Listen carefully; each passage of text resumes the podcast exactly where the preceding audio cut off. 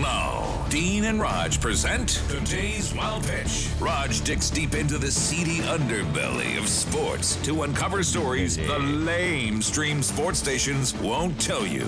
Here's Raj. Angel Hernandez, arguably the worst umpire in the history of Major League Baseball, has been out since April with an undisclosed medical issue. Fortunately, Angel is fine and made his triumphant return yesterday, and he didn't miss a beat, Dean. He immediately blew an obvious call at second base. It's a bullet of a throw, and safe is the call. Call on the field is overturned. The runner's out. Ah, that was quick. You know, I'm not sure what Angel was being treated for, but clearly he did not get the LASIK procedure. That's today's wild pitch.